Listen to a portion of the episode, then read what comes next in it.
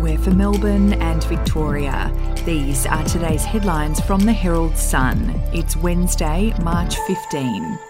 Victoria's interest bill is now costing taxpayers $10 million a day. The figure has been revealed for the first time in the 2022 23 mid year financial report, which shows a revised estimated total interest bill of $3.863 billion for the financial year, or 10.58 million a day.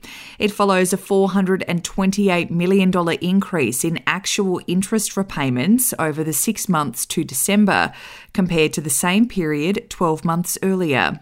Victoria is hurtling towards a record debt level of $165.4 billion by 2025 26, with an interest bill tipped to reach more than 7.4 billion by that time. If you would like to read more on that story today, you can take out a subscription to the Herald Sun at heraldsun.com.au or download the app at your app store. Australians are being warned of a virus triple threat this coming winter, prompting health experts to again push the importance of vaccination. COVID 19, influenza, and RSV have run rampant across Northern Hemisphere nations over their winter months, causing concern among the nation's medical community. After relatively low flu cases during the height of the COVID pandemic in Australia, a quarter of a million cases were recorded in 2022, with 300 people dying, according to the Australian Bureau of Statistics. We'll be back after this. News doesn't have to be boring. The Brits have given Prince Harry a new nickname after yet another tell all interview. Oh, God, is it the Ginger Whinger? Let the team at news.com.au get you up to speed each day with their podcast, From the Newsroom. a couple were busted joining the Mile High Club. Well, I guess they can't fly Virgin anymore. Politics, sport, red carpets, royals. Get all the goss in just a few minutes. Follow From the Newsroom wherever you get your podcast from. Dual Geelong Premiership player Max Rooke has been named as the lead plaintiff in a landmark class action lodged against the AFL, which could see the league pay out $1 billion in compensation to injured players.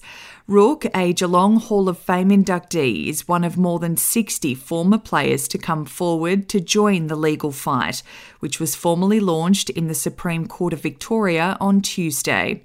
Melbourne firm Margalit Injury Lawyers filed the suit on behalf of all professional players who've suffered concussion related injuries through head strikes while training or playing in the AFL between 1985 and March 14, 2023.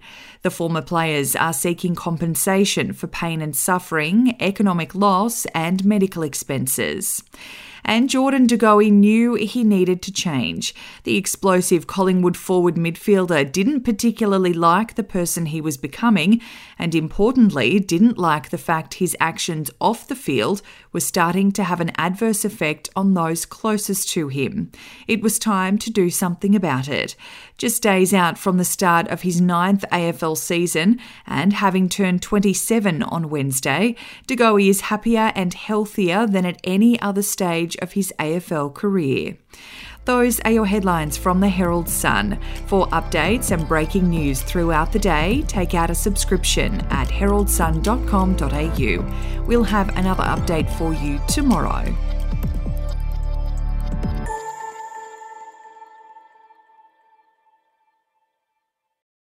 I'm Andrew Rule, the host of the podcast A Life and Crimes. Here are some of the things that we've been talking about the last few weeks.